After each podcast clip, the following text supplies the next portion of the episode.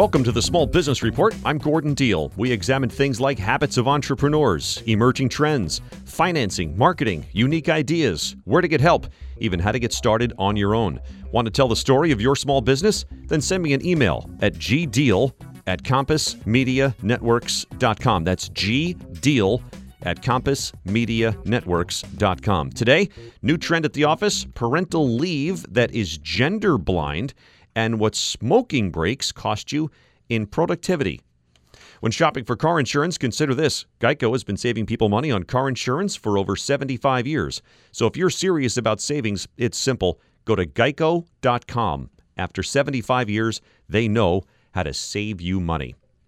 In a few corners of corporate America, companies are getting rid of parental leave policies that would appear to favor moms over dads policies that some people argue are holding women back at work and relegating men to secondary roles at home. Instead, these firms are offering gender blind time off for all new parents. Wall Street Journal reporter Lauren Weber says companies such as Deloitte and others are now framing the first months of a baby's life as a time for mothers and fathers to bond with their children and establish a more equal sharing of responsibilities.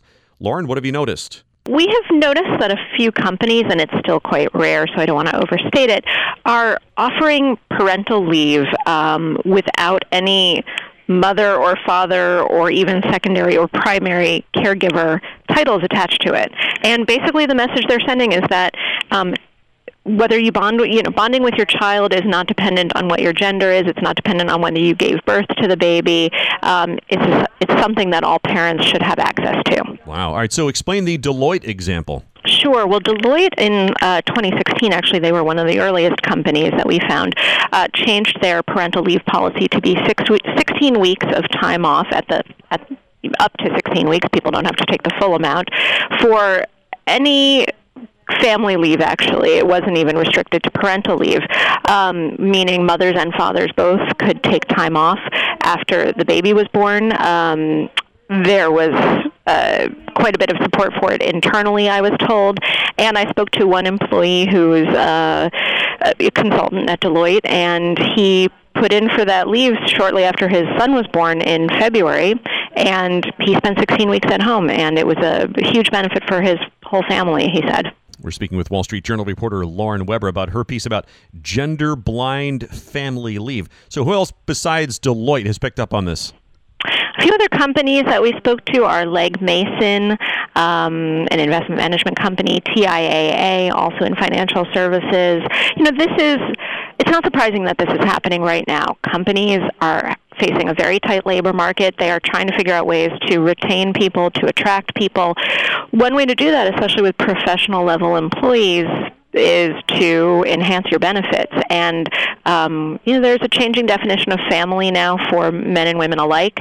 A lot of millennial men are coming into the workforce, men and women. But you know, even men now are. I, I was told by some of the HR representatives I spoke to are asking about these kinds of benefits. Mm. Uh, you know, they're not embarrassed. They're not shy about it. In the past, I think there was much more of a stigma attached to yeah. men coming out basically as being or wanting to be active parents and having an active role in the household. So a lot of those kinds of things are changing. Also, more gay and lesbian couples, more um, adoptive families, you know, all different kinds of families.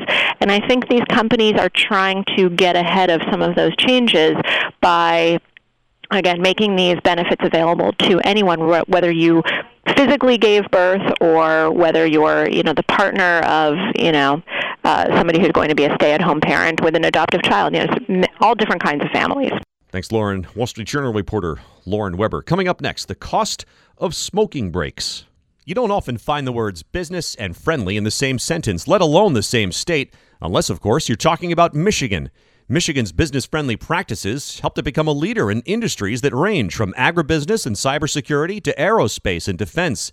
In fact, Michigan is ranked among the top 10 states for major new and expanded facilities, which makes Michigan more than business friendly, it makes Michigan business smart. To learn more, visit MichiganBusiness.org because helping business grow is pure Michigan. How about this question for the office? Should non smokers get extra vacation days to compensate for the time smokers take off during the day for smoke breaks? Many workers say they should. A whopping 42% of non smokers feel they should get three to five extra vacation days than non smokers. It's a survey by Halo, a company that makes e cigarettes.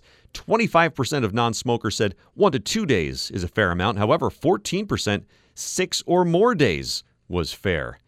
How severe of a work productivity issue is caused by smoking breaks? The survey found the average smoker wastes around six days a year on work smoke breaks. Reminder, by the way, the Small Business Report is found on our website, which is thismorningwithgordondeal.com. That's also where you can hear our daily news program called This Morning, America's First News.